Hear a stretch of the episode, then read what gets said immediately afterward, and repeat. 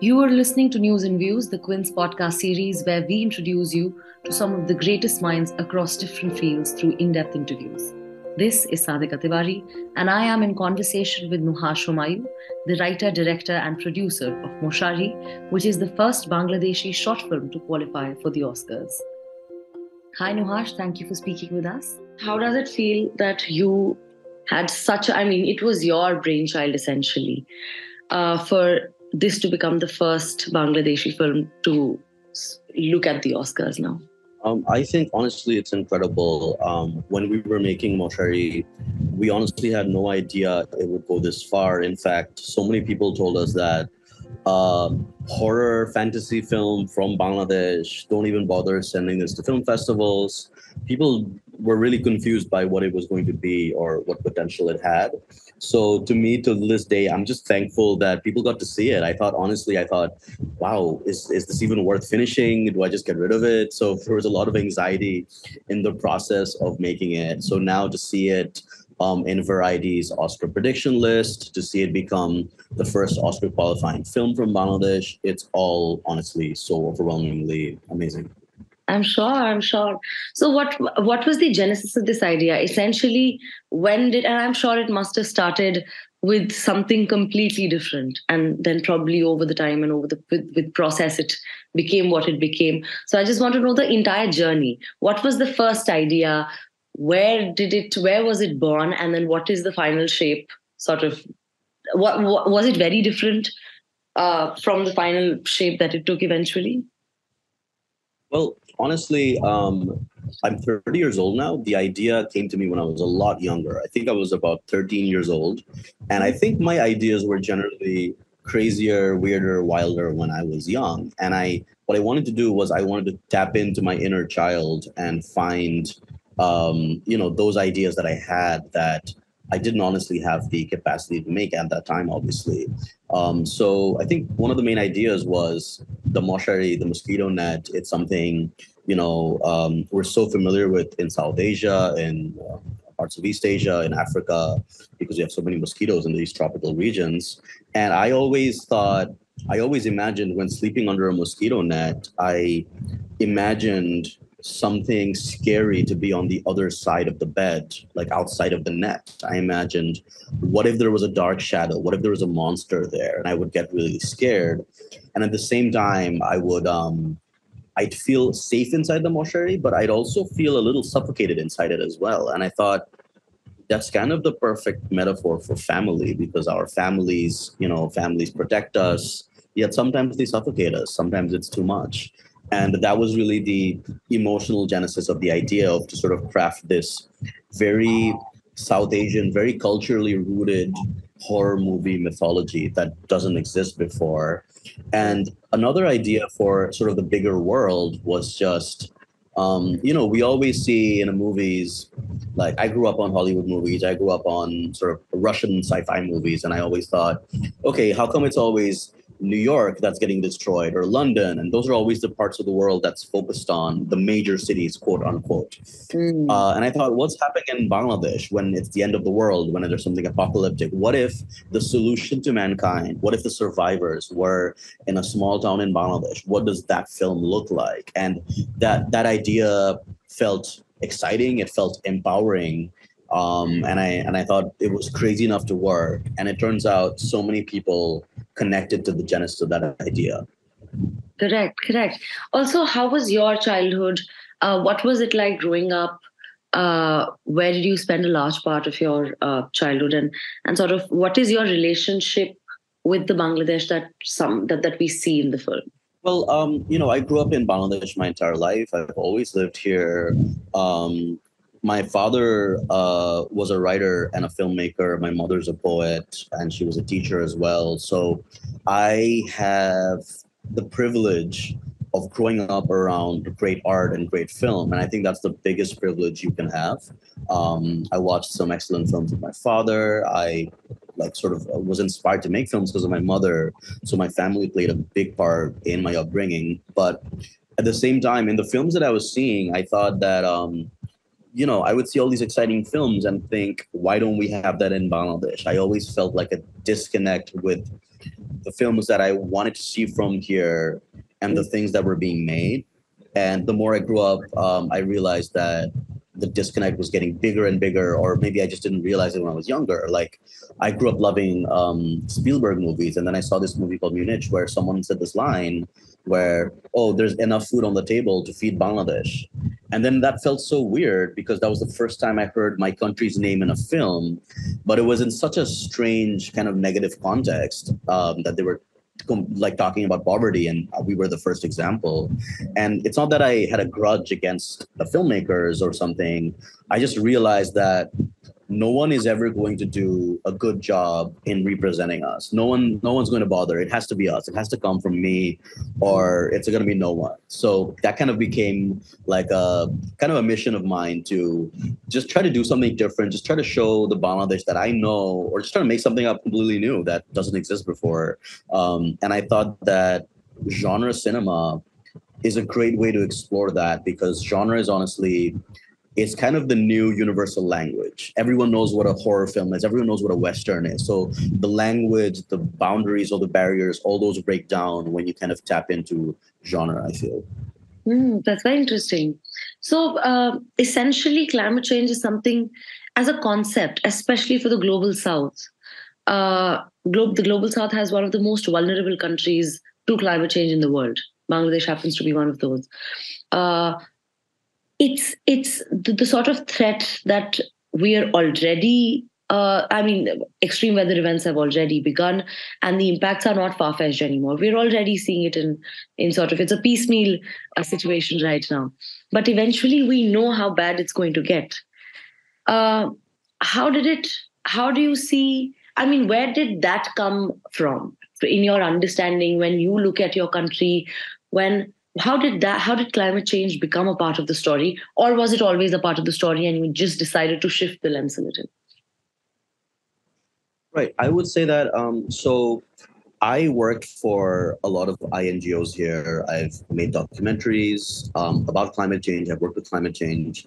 Another uh, producer on the project uh, was rashad. He works for unicef. He works for the un and what we realized was the narrative around climate change around the world, it kind of focuses on on the West a little bit, right? It's kind of white, the kind of global narrative on climate change, and we thought it's very different coming from Bangladesh. It's very different from the people who are affected by it because, you know, in the global South, especially in Bangladesh, we are one of the most affected by climate change. Yet we are also one of the least culpable uh, the least responsible uh, for its effects. And I think there's a palpable irony in that, that we didn't cause this necessarily, um, oversimplifying it, but sure. Yet we are so affected by it because the people, especially women, children uh, in the coastal regions of Bangladesh, they're not climate change isn't something that's coming soon. It's something that's already here. It's affecting them. It's affecting their lives. It's um it's basically some of these people have no access to water. Some of these people are um, experiencing like um, floods and cyclones and all these unnatural weather events that didn't exist a couple of years ago. And I thought, we're not really going through climate change, it's climate resilience. And I thought that that was an important narrative to bring to the table. So that was always an underlying theme for Moshari. But at the same time, the other thing we didn't want, because we've made uh, so many documentaries again as i've said before about climate change and realized sometimes people don't want to see a movie when it's just when they know what it's about. Like you don't want to go and watch, oh, it's the climate change movie. Right? So I think it was really important to have multiple narratives. Yes, there's a climate angle, an environmental angle. There's also a post-colonial angle. It's also just a story about two sisters and a family and their journey. So I think having those layers is really important because sometimes in trying to have a message in your films, it ends up not being entertaining. At the end of the day, Correct. you know, I know that not a lot of people want to hear facts or stories or numbers about climate change, but they want to see a scary movie. They want to see a fun time at the theater. So it was important to weave all those things in, but also keep the emotion and the fun and the genre of it intact because I think that's where a lot of these movies fail. They just kind of become documentaries in the name of fiction. And we wanted to avoid that trope a little bit. Correct, correct. Also, within Bangladesh, do you feel there is a lack of sort of political awareness or politicization of climate change? Uh, I mean, it's not a political issue.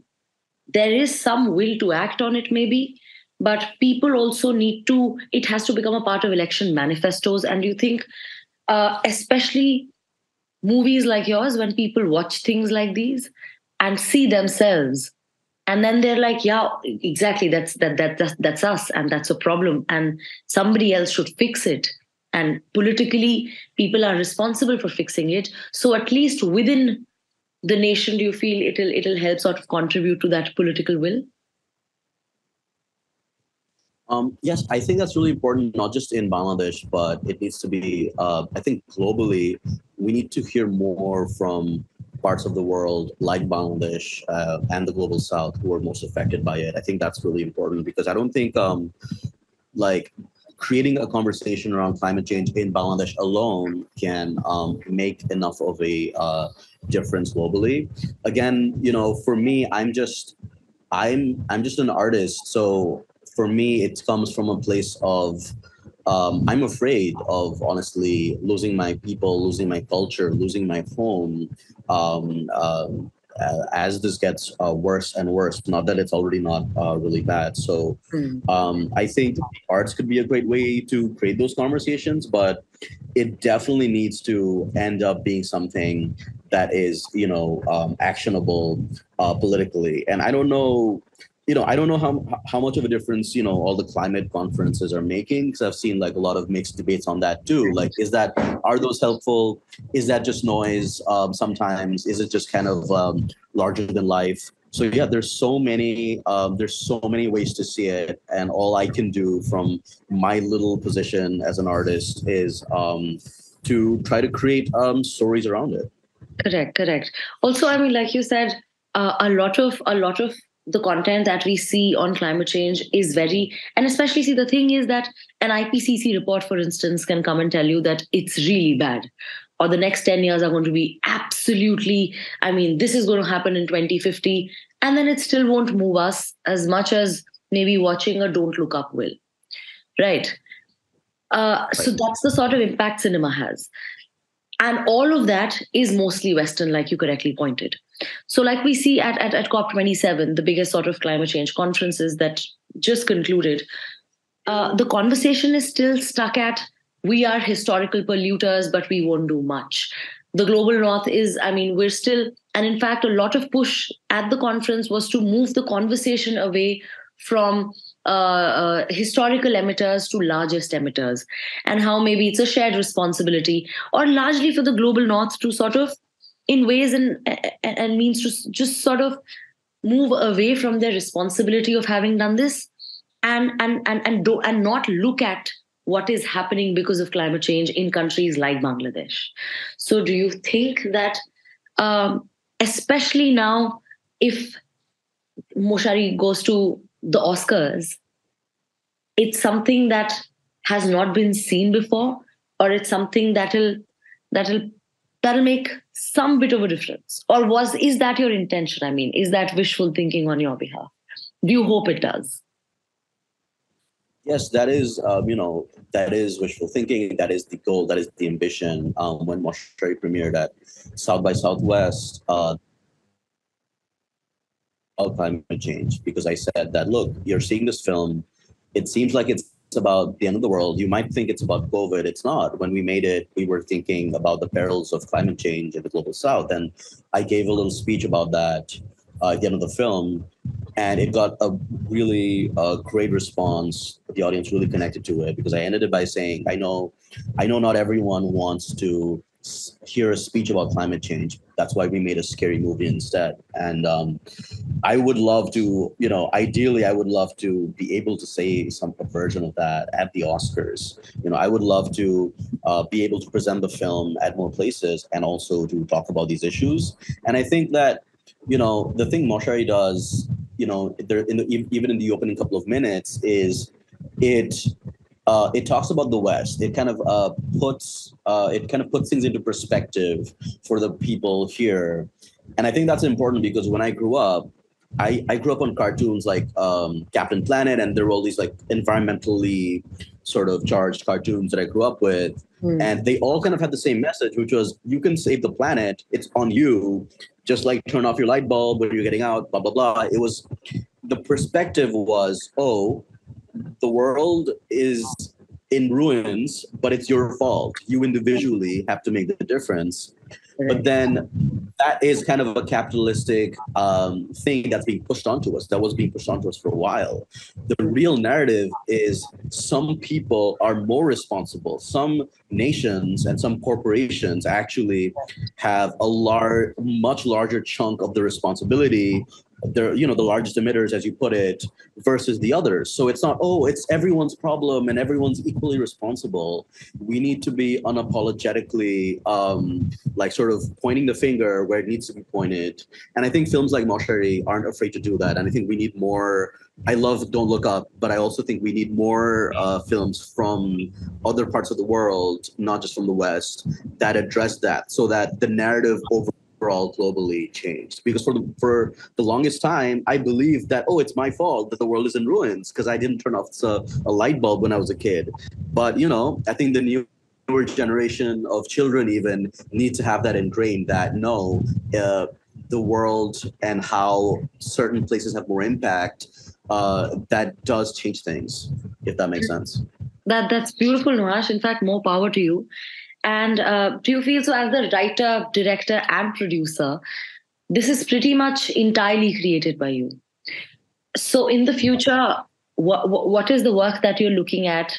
Um, is a lot of your work henceforth going to be focused around uh, the place you grew up in, your country, uh, issues like climate change, or or or or largely issues that are, or I mean, there's this sort of blend between personal and something so large and political and international and so big and yet so personal and and and you know especially like you said as a child you would be inside the mosquito net and you would these are your personal fears. So i mean is it going to be a blend? What what, what is your work going to look like in the future? At least and are there things that you're currently working on um, yes, in fact. Um, so there is a potential feature version of Moshari that I'm trying to develop.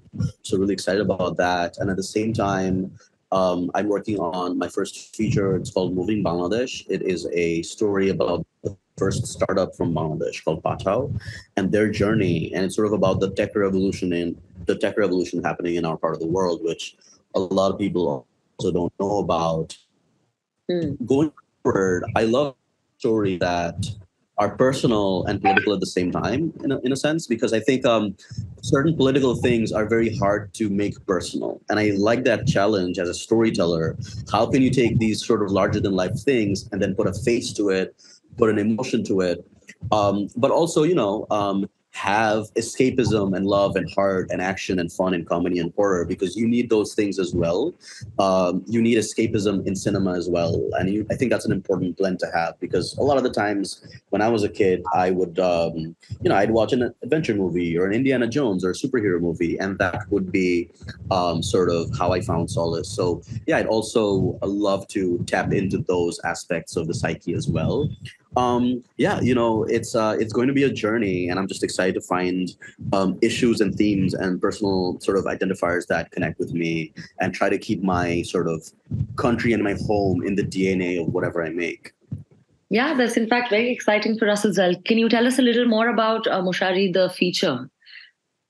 How's it going to look? Well, uh, there's no no at the moment. What I do understand is there is a lot of uh, love for the short and a lot of interest in expanding the world.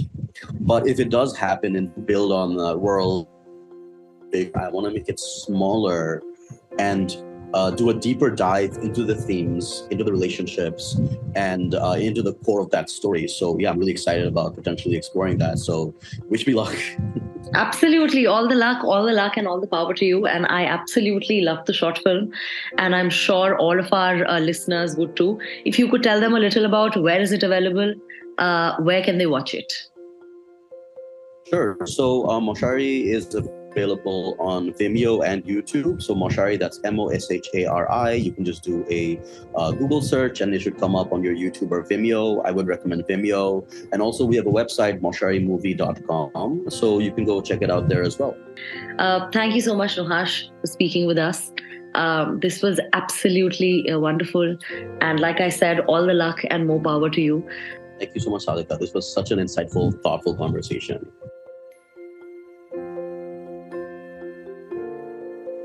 And that was this episode of News and Views with Nuhash Humayun.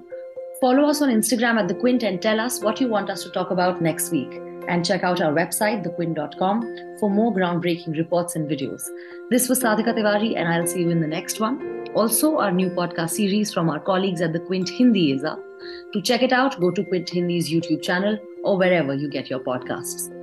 News and Views is a Quint original podcast executive produced by Shelly Walia and Ritu Kapoor. This episode was hosted by Sadhika Tiwari, produced and edited by Anjali Palod. It uses the theme music from BMG Production Music, and a special thanks to our guest Nuhash Humayun. Until next time, bye bye. You were listening to the Quint podcast.